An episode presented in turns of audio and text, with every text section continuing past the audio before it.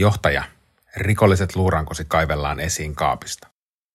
Monelta tuntui menevän ohi viime viikolla julkaistu Ylen uutinen tutkimuksesta, jonka mukaan joka kolmannella pörssiyhtiön johtajalla on taustallaan henkilökohtainen rikostuomio.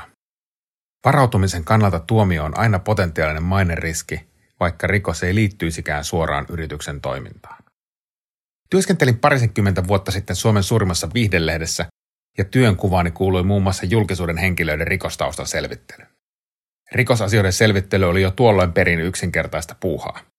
Soitettiin käräjäoikeuden kansliaa ja kysyttiin, löytyisikö sen ja sen henkilön nimellä rikostuomioita kyseisestä oikeusasteesta. Jos tuomioita löytyi, sai paperit haettua käräjäoikeudesta ja jutun lehteen.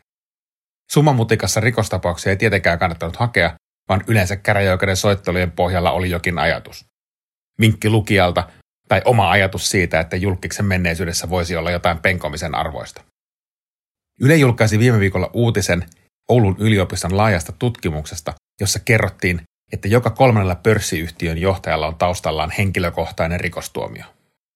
Professori Juha-Pekka Kallungin tutkimusryhmä on tutkinut materiaaleja sekä Suomessa että Ruotsissa yli kymmenen vuoden ajan. Merkittävää tutkimuksessa on se, että johtajien tuomiot eivät ole pieniä rikostuomioita, vaan esimerkiksi toistuvia rattijuopumuksia, onnettomuuspaikalta pakenemisia ja väkivaltarikoksia. Toimittajan näkökulmasta Ylen julkaisema artikkeli on suora vinkkilistä.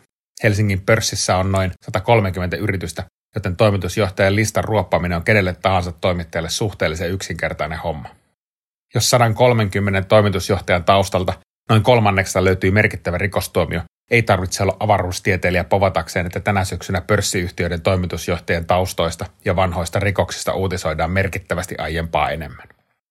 Yrityksen kannalta rikollinen tausta tarkoittaa tietysti myös mainehaittaa.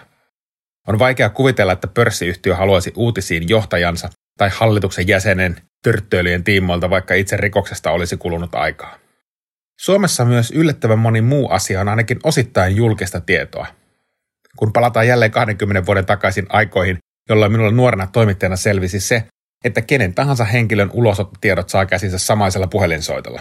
Lehden lakimies järkyttyi kuulemasta ja kehotti välittömästi hävittämään reilut 20 sivua pitkän ulosottorekisteriotteen eräistä julkisuuden henkilöistä.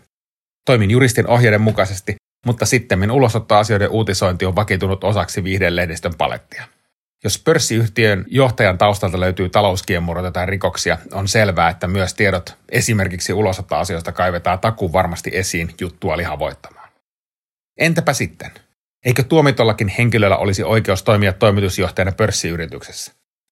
Ilman muuta, mutta tuskin kukaan pystyy kiistämään sitä, etteikö moisesta uutisoinnista aiheutuisi mainehaittaa yritykselle, jonka toimintaa seurataan ja valvotaan joka tapauksessa hyvin tarkkaan jo pörssisäännösten varjolla. Pohdinta on tietysti todella kiinnostava eettismoraaliselta kulmalta ajatellen. Eihän rikostausta mitenkään voi kategorisesti olla esteenä ammatin harjoittamiseen. Yksi asia on kuitenkin selvää. Yksityisen henkilön rikostaustalla voi olla kauaskantoisia mainevaikutuksia myös sinänsä itse rikokseen liittymättömälle yritykselle ja tätä kautta potentiaalisesti negatiivisia vaikutuksia myös liiketoiminnalle. Tällaisista mainevaikutuksista kannattaa olla yrityksessä kiinnostunut jo etukäteen. Vain varautumalla etukäteen asioihin voi varautua ennen kuin tavara kapsahtaa tuulettimeen.